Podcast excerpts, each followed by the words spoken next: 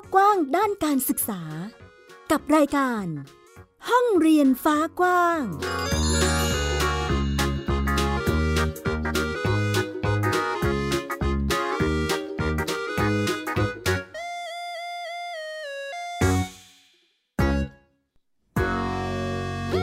สวัสดีค่ะ ต้อนรับคุณผู้ฟังทุกท่านเข้าสู่รายการห้องเรียนฟ้ากว้าง กลับมาพบกับมิวอัยดาสนศรีที่นี่ค่ะ ไทย PBS Podcast นะคะ ซึ่งสามารถรับฟังได้หลากหลายช่องทางด้วยกัน ไม่ว่าจะเป็นเว็บไซต์ค่ะ www.thaipbspodcast.com หรือแอปพลิเคชันไทย PBS Podcast ก็ได้เช่นเดียวกันนะคะ มาอัปเดตเรื่องราวด้านการศึกษาให้คุณผู้ฟังได้รับฟังกันเช่นเคย ช่วงนี้เป็นบรรยากาศของงานวันเด็กนะคะ ก็มีบรรยากาศของการเตรียมความพร้อมรวมไปถึงกระแสต่างๆ ที่เกี่ยวกับเด็กๆ วันนี้มีมาให้ได้ฟังกันด้วย และไม่พอแค่นั้นค่ะ เรามีเรื่องราวของการศึกษาในมิติต่างๆ จากหลากหลายพื้นที่มาเล่าให้คุณผู้ฟังเช่นเคย วันนี้มีอะไรบ้างนั้นไปฟังค่ะ ไทย PBS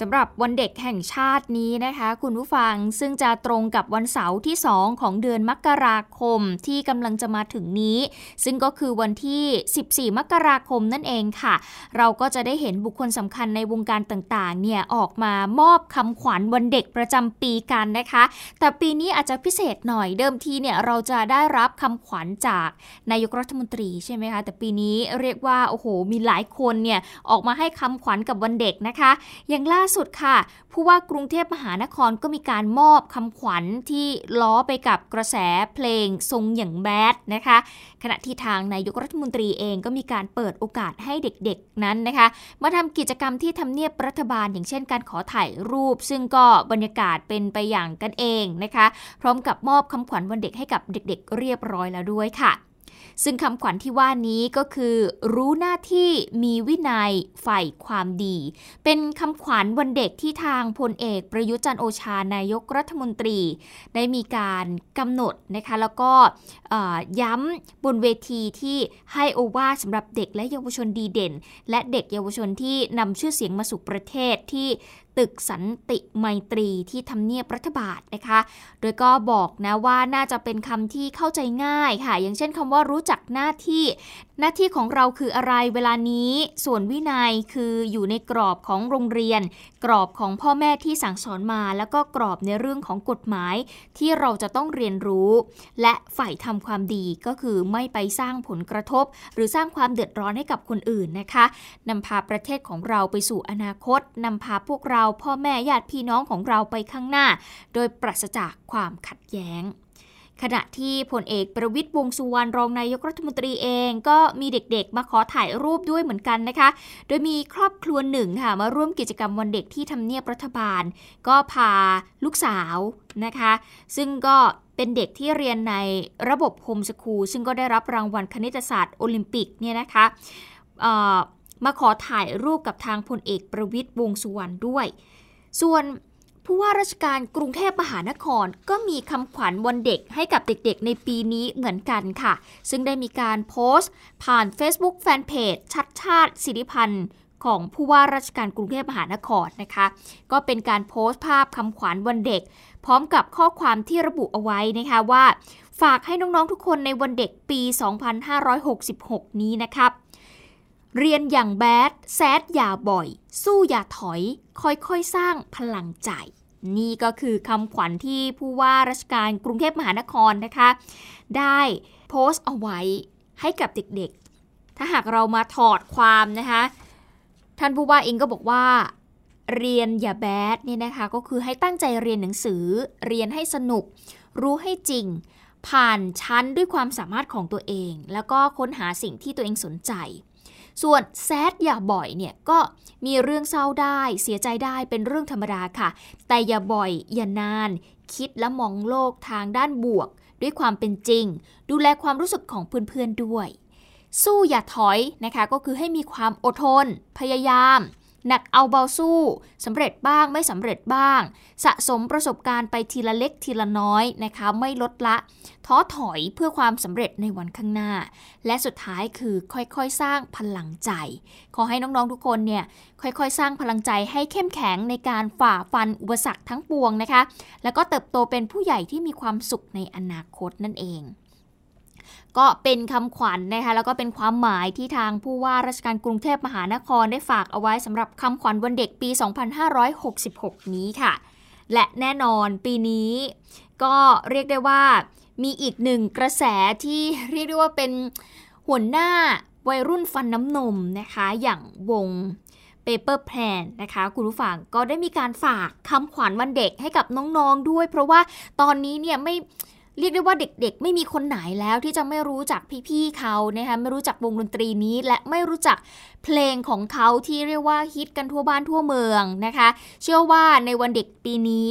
ทุกคนจะได้ยินเสียงเพลงนี้ดังกระหึ่มแน่นอนไม่ว่าจะจัดที่ไหนก็ตามนะคะ ซึ่งพี่ๆเขาก็ได้ฝากคำขวัญเอาไว้ให้กับน้องๆนั่นก็คือ สร้างสรรค์ความคิด ผูกมิตรซื่อตรงก้าวอย่างมั่นคง ฟังทรงอย่างแบดนั่นเองค่ะ อ่านี่ก็เป็นคำขวัญวันเด็กของพี่ๆเปเปอร์แพนนะคะที่ได้มีการฝากเอาไว้ให้กับน้องๆ พอพูดถึงวงนี้แล้วจะพูดถึงกระแส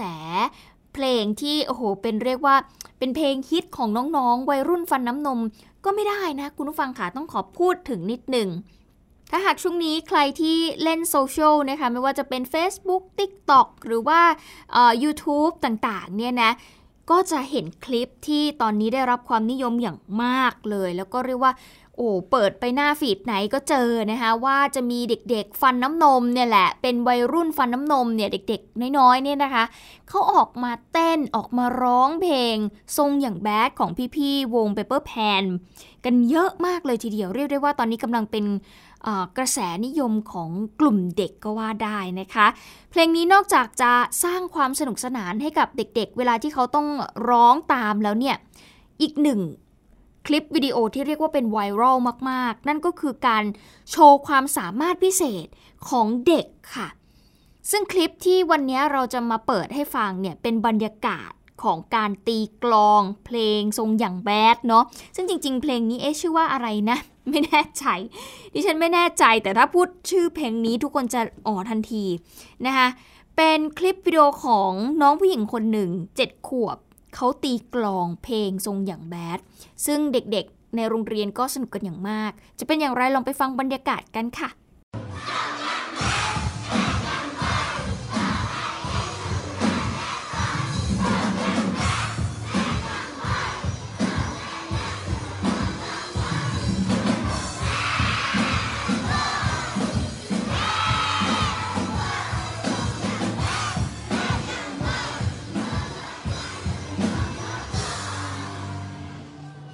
นี่เป็นความสามารถในการตีกลองของเด็กหญิงวัยเพียง 7 ขวบเท่านั้น ซึ่งกำลังถูกพูดถึง แล้วก็ได้รับคำชมเชยในโลกออนไลน์เป็นอย่างมากนะคะ เพราะว่าตีกลองได้ดุดัน ไม่ต่างจากผู้ใหญ่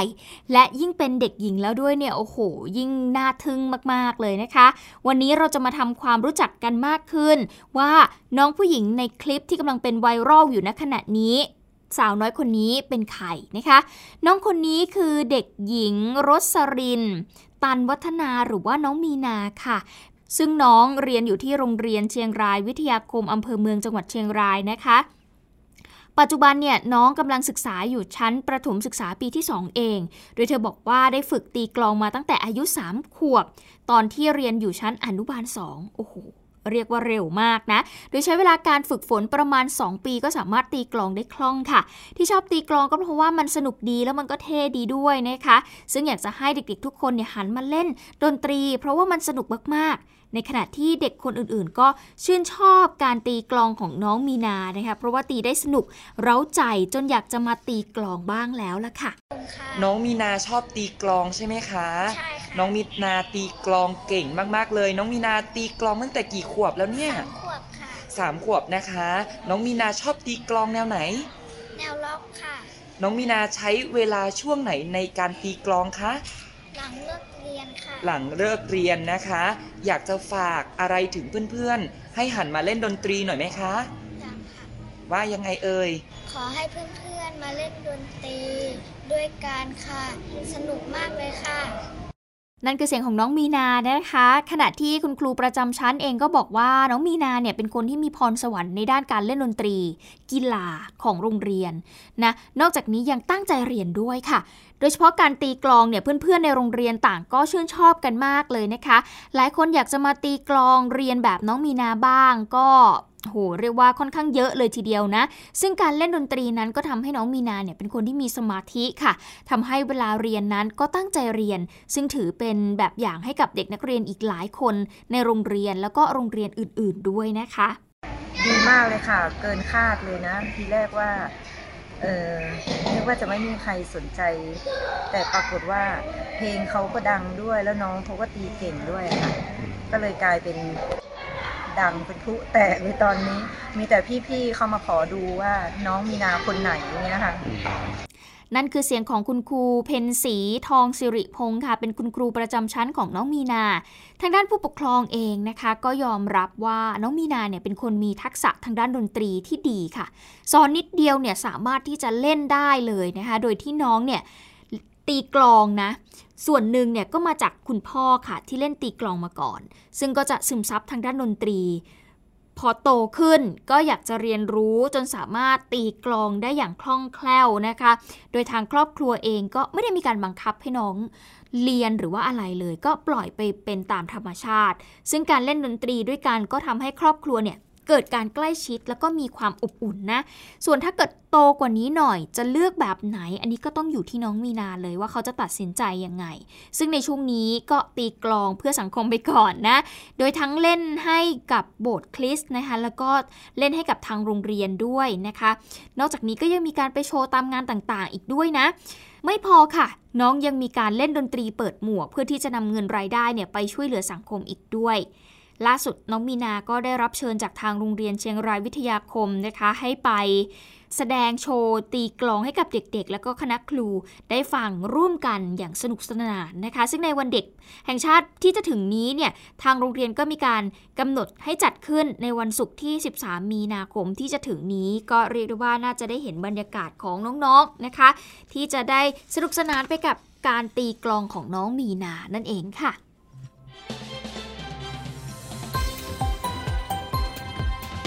ไทย PBS Radio วิทยุข่าวสารสาระ เพื่อสาธารณะและสังคม มาต่อกันค่ะกับการศึกษาในมิติอื่น ๆ กันบ้างนะคะ เรามาพูดกันถึงเรื่องของการขยายโอกาสของเด็ก ๆ นะคะ การมีความรู้ติดตัวไม่ต้องกลัวอดตาย แนวคิดนี้อาจจะใช้อธิบายได้ดีถึงกิจกรรมหนึ่งที่ทางโรงเรียนเทศบาลหนึ่งทรงพลวิทยาที่อำเภอบ้านโป่ง จังหวัดราชบุรี มีการจัดขึ้นให้กับเด็กนักเรียนชั้นมัธยมศึกษาตอนต้นค่ะ แต่ทำไมดิฉันถึงได้พูดแบบนี้ อยากจะให้คุณผู้ฟังได้มาฟังเรื่องราวที่เป็นผลงานของน้องๆกันก่อน ซึ่งน้องๆที่นี่นะ คุณผู้ฟังค่ะเขามีการทำครัวซองค่ะ ซึ่ง หน้าตาน่ารับประทานมากๆ นอกจากนี้มีการทำขนมคุกกี้ มีการทำโดนัทหรือแม้แต่เค้กที่โหดูแล้ว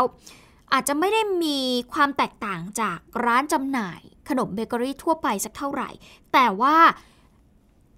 การทำขนมต่างๆ เนี่ย มันเป็นฝีมือของเด็กนักเรียน ซึ่งมีตั้งแต่ระดับชั้นมัธยมศึกษาปีที่ 1 ไปจนถึงชั้นม .3 เลยนะคะ ของทางโรงเรียนเทศบาลหนึ่งทรงพลวิทยา ซึ่งเป็นหนึ่งในโรงเรียนขยายโอกาสทางการศึกษาค่ะ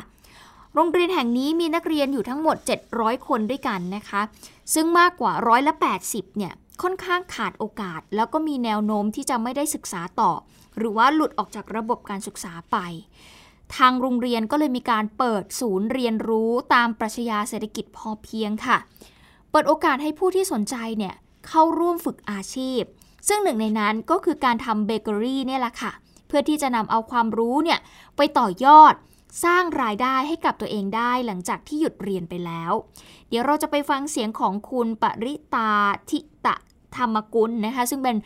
รองผู้อำนวยการโรงเรียนเทศบาลหนึ่งทรงผลวิทยา ได้กล่าวถึงการเปิดศูนย์การเรียนรู้ในครั้งนี้ว่า อยากจะต่อยอดอะไรให้กับเด็กๆได้บ้างค่ะก็เราทำอยู่ทุกวันสม่ำเสมออยู่แล้ว ก็เลยส่งเสริมให้เด็กนักเรียนเนี่ยได้ได้ฝึกปฏิบัติ แล้วก็อยู่ในชุมนุมเบเกอรี่ของเราด้วยนะคะ แล้วอย่างน้อยเนี่ยเด็กของเราเมื่อจบไปเนี่ยก็จะได้มีอาชีพ แล้วก็นำความรู้ตรงนี้ติดตัวไปสร้างอนาคตสร้างรายได้ ในอนาคตเขาได้ และต้องบอกนะคะว่าทักษะอาชีพเนี่ยเป็นส่วนหนึ่งที่สำคัญมากที่จะพัฒนาเด็กให้ในยุคของโลกศตวรรษที่ 21 นี้เลยค่ะศูนย์การเรียนรู้ก็จะเปิดสอนการทำเบเกอรี่วันละ 3 เวลานะคะ ก็คือช่วงเช้ากลางวันแล้วก็เย็น เบเกอรี่ที่ส่วนหนึ่งเนี่ยที่น้องๆทำเนี่ยนะคะก็จะนำไปเป็นอาหารกลางวันของนักเรียนที่นี่ อีกส่วนหนึ่งก็จะส่งให้กับทางร้านเบเกอรี่เนี่ยในการนำไปขายต่อ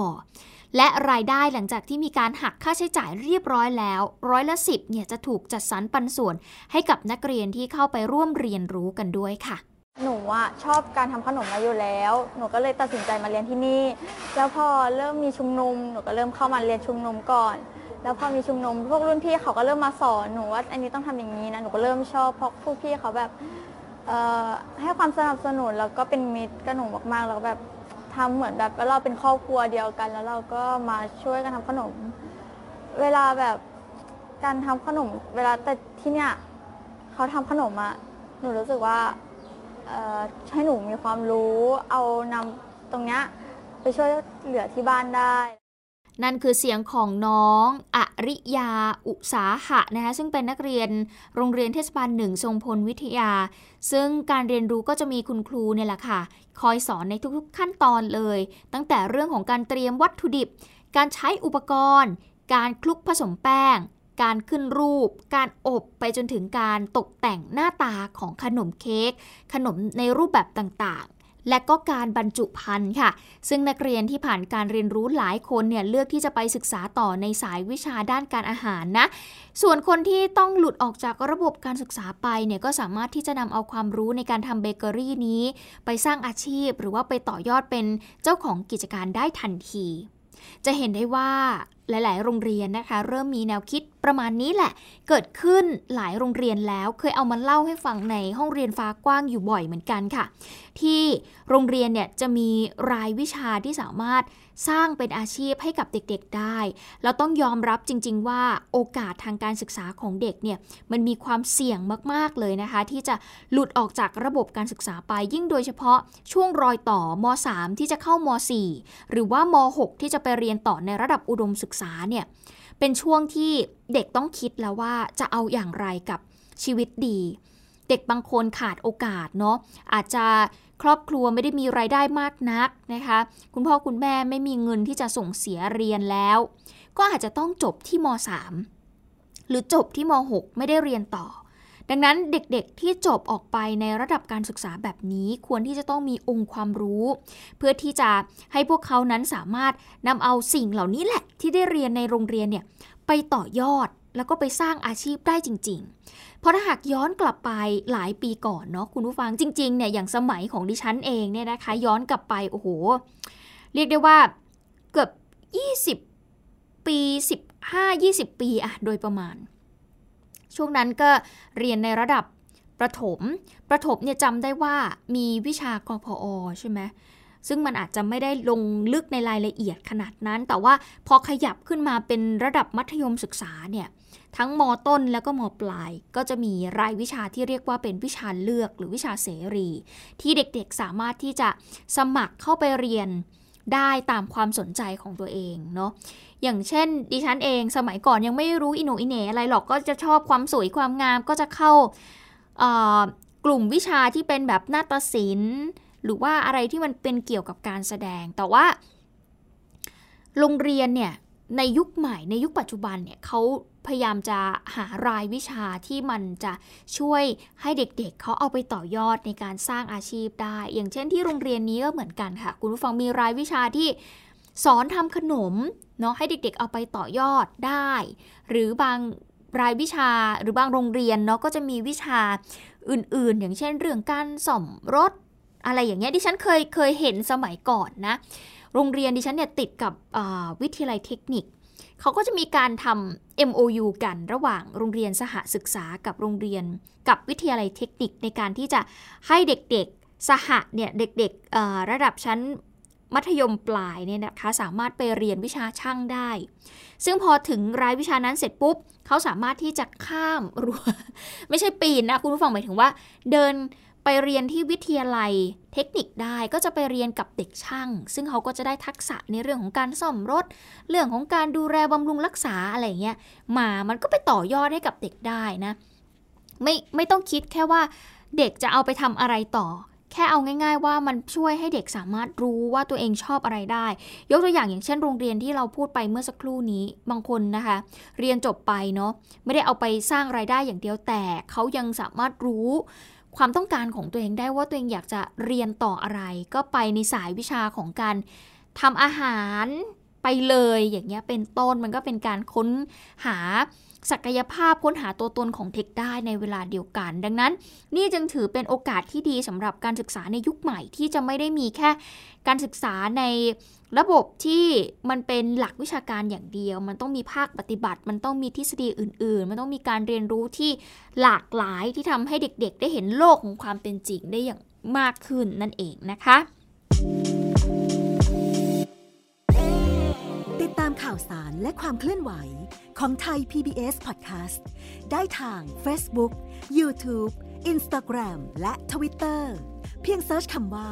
ไทย PBS Podcast ส่งท้ายกับเรื่องนี้ค่ะ คุณผู้ฟังเป็นการเตรียมความพร้อมให้กับ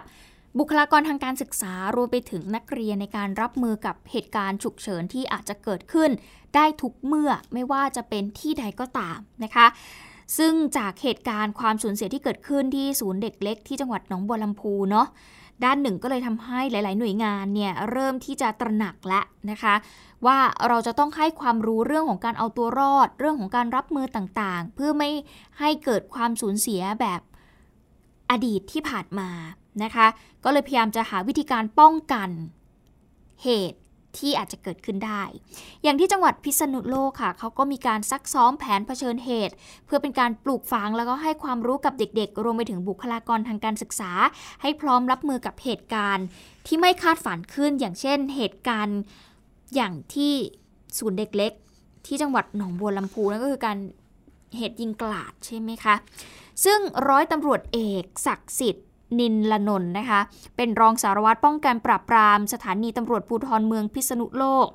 ก็ไปพร้อมกับทางคณะนี่แหละค่ะ เดินทางเพื่อที่จะมาเป็นวิทยากรให้ความรู้ แล้วก็ร่วมกันฝึกซ้อมให้กับคุณครูแล้วก็เด็กๆนะคะ ซึ่งก็มีหลักการง่าย ๆ เลยค่ะ ก็คือหนี ซ่อน สู้ ซึ่งใช้ในการเอาตัวรอดเมื่อเกิดเหตุฉุกเฉินแบบนี้ขึ้น เรามาดูรูปแบบของการสอน ซึ่งในวันนั้นเนี่ยก็จะมีการเหมือนซ้อมเผชิญเหตุเลยนะคะ มีการจำลองเหตุการณ์นะว่ามีคนร้ายบุกเข้ามาที่ศูนย์เด็กเล็ก คุณครูและเด็กควรจะทำอย่างไร ซึ่งถ้าหากเกิดในกรณีที่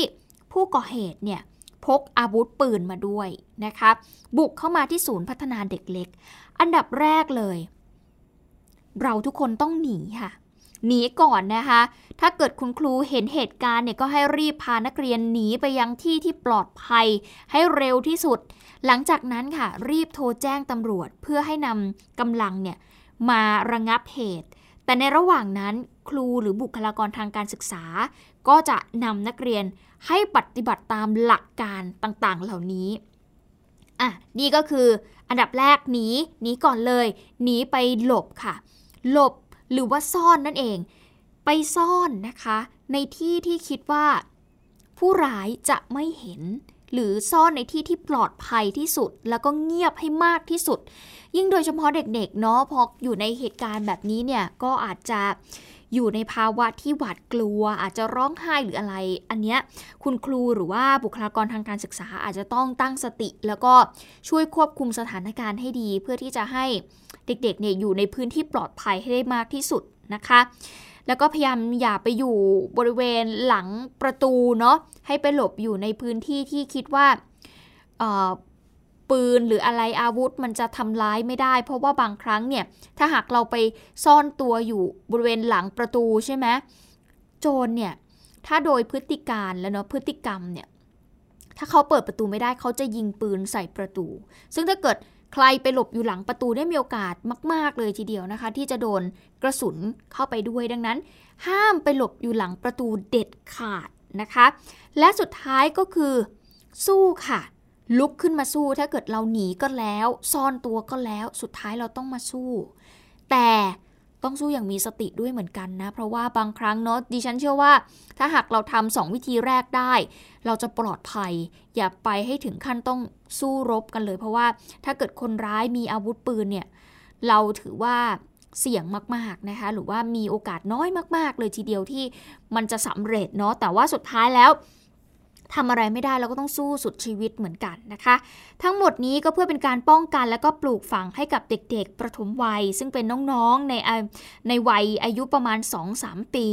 ในศูนย์พัฒนาเด็กเล็กจำนวน 42 คน รวมทั้งมีคุณครูและบุคลากรทางการศึกษาเนี่ยมาอบรมนะคะก็เรียกว่าได้ความรู้ความเข้าใจ รวมไปถึงแนวทางในการรับมือป้องกัน และสามารถเอาตัวรอดจากสถานการณ์ที่อันตรายแบบนี้ได้นะก็เป็นการ อบรมนะคะให้กับเด็กๆที่ศูนย์พัฒนาเด็กเล็กในจังหวัดพิษณุโลกนั่นเองค่ะ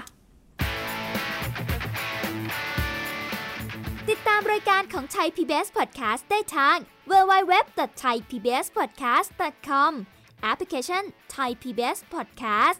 หรือฟังทาง podcast ช่องทางอื่น ๆ Spotify SoundCloud YouTube Google Podcast Apple Podcast และ Podbean สุดท้ายนี้ค่ะคุณผู้ฟังอย่าลืมติดตามนะคะ ใครที่สนใจฟังเรื่องราวข่าวสารด้านการศึกษา ติดตามก็ได้กับห้องเรียนฟ้ากว้าง หรือใครอยากจะรู้เรื่องราวเกี่ยวกับการศึกษาทางเลือกก็สามารถฟังที่ห้องเรียนฟ้ากว้างได้เช่นกัน ที่นี่ไทย PBS Podcast วันนี้หมดเวลาแล้วมิวอัยดาสนศรีขอตัวลาไปก่อนนะคะ สวัสดีค่ะ ติดตามรายการได้ทางเว็บไซต์และแอปพลิเคชันของไทย PBS Podcast Spotify SoundCloud Google Podcast Apple Podcast และ YouTube Channel ของไทย PBS Podcast Thai PBS Podcast We the World We the Voice